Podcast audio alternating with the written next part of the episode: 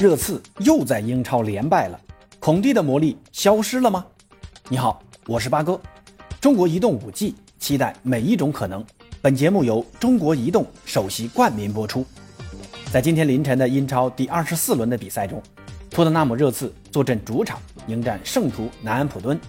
热刺上半场依靠一粒乌龙球领先，随后很快被南安普敦扳平。下半场又是孙兴民站了出来，打进一球，热刺再度领先。没想到过了十分钟，南普敦在短短的两分钟之内连进两球，反超了比分。最后，热刺不得不在主场吞下失利的苦果，在联赛遭遇两连败。昨天，曼联被副班长伯恩利逼平，减缓争四的步伐，丢了两分。没想到今天热刺直接送上大礼包，一分都没拿。孔蒂上任热刺以来，在开局阶段彻底扭转了热刺的下滑趋势，但最近两轮联赛突然来个急刹车。一分未得，争四之路看来并非一片坦途。曼联如此，热刺也是如此。那热刺为啥会出现这种情况呢？接下来的热刺能否扭转持续下滑的一个表现呢？那本期节目就和朋友们聊聊孔蒂的托特纳姆热刺到底怎么了。说这场比赛之前，咱们先得说说上一轮联赛，热刺客场零比二输给切尔西的比赛。这场比赛，孔蒂排出一个四四二的阵型，四后卫的打法在孔蒂的执教履历中还是蛮少见的。孔蒂上赛季在国米主打的三五二的三中卫阵型，在防守见长的意甲是所向披靡。但这样一个打法，面对逼抢凶狠、控制力超强的切尔西，可以说是毫无意义。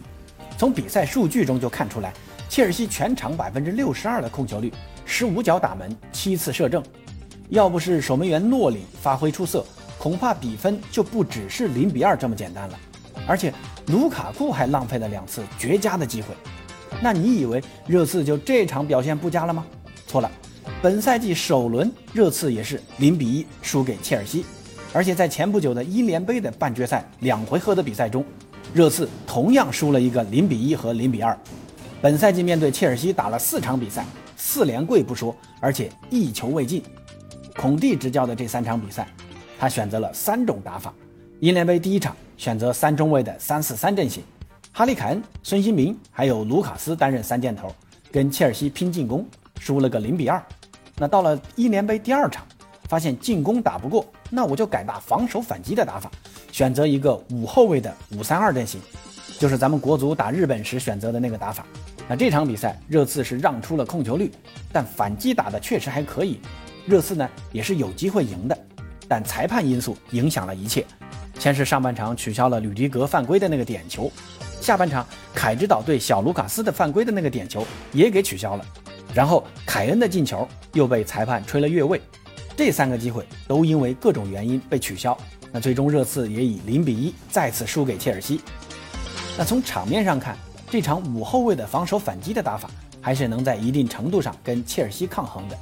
到了上轮联赛。孔蒂又换了打法，想折中一下，用了一个进可攻退可守的四四二。那没想到还是被切尔西给教育了。面对蓝军切尔西，热刺是赛季四连跪啊，而且输的是毫无脾气。那通过这几场对阵切尔西的输球，那八哥跟大家分享一下自己的观点。首先呢，在面对逼抢凶狠的球队时，热刺缺乏战术稳定性。切尔西的逼抢在英超那是数一数二的。这场的对手南安普敦也是一支作风很硬朗的球队，面对逼抢，热刺球员的护球、持球能力弱的毛病就暴露无遗了，很容易被对手拖入到他们的节奏中去。这时孔蒂安排的战术也基本没啥用了，球都拿不住，只靠哈里凯恩和孙兴民的突然灵光乍现。这场比赛呢，孔蒂选择了三五二的阵型，这也是孔蒂最擅长的阵型，本意呢就是加强中场，强化两个边路的进攻。虽然控球率双方是不相上下，呃，南安普敦稍微高一点，但全场让南安普敦打了二十二脚门，很多都是热刺自己的失误送给对方的。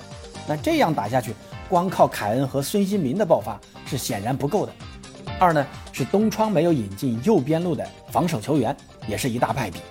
这场比赛热刺的三个丢球都是右路的防守漏洞或者失误造成的。三千万从巴萨引进的上赛季西甲最佳右后卫埃莫森，在赛后也被人喷得不行了。虽然埃莫森能插上助攻，但防守质量实在太差了，给了对手太多的突破机会，而且桑切斯又容易失位，这两名右路的防守球员缺乏合适的竞争者。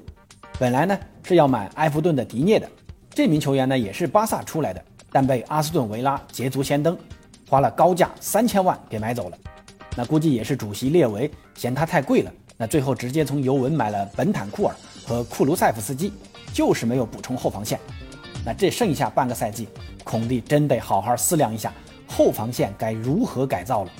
这争四靠这条防线还是有点危险的。那这两天，意大利杯也进行了两场四分之一决赛，米兰城的两支球队对阵罗马城的两支球队，国米是二比零战胜了穆里尼奥的罗马，AC 米兰呢更是四比零大胜拉齐奥队，双双闯进半决赛。在半决赛中又将上演米兰同城德比，刚刚在联赛中输给米兰的国米有了报仇雪恨的机会，也延续了国内双冠王的希望。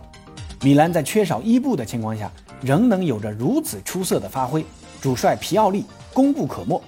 本以为皮奥利是一个救火主帅，没想到皮奥利成了阿莱格里之后在米兰帅位待得最久的一位主帅。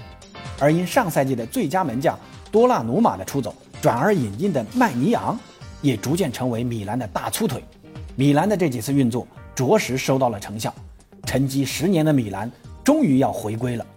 好，对于热刺和米兰城的两支球队。朋友们有什么想说的，可以在评论区告诉我。咱们下期再见。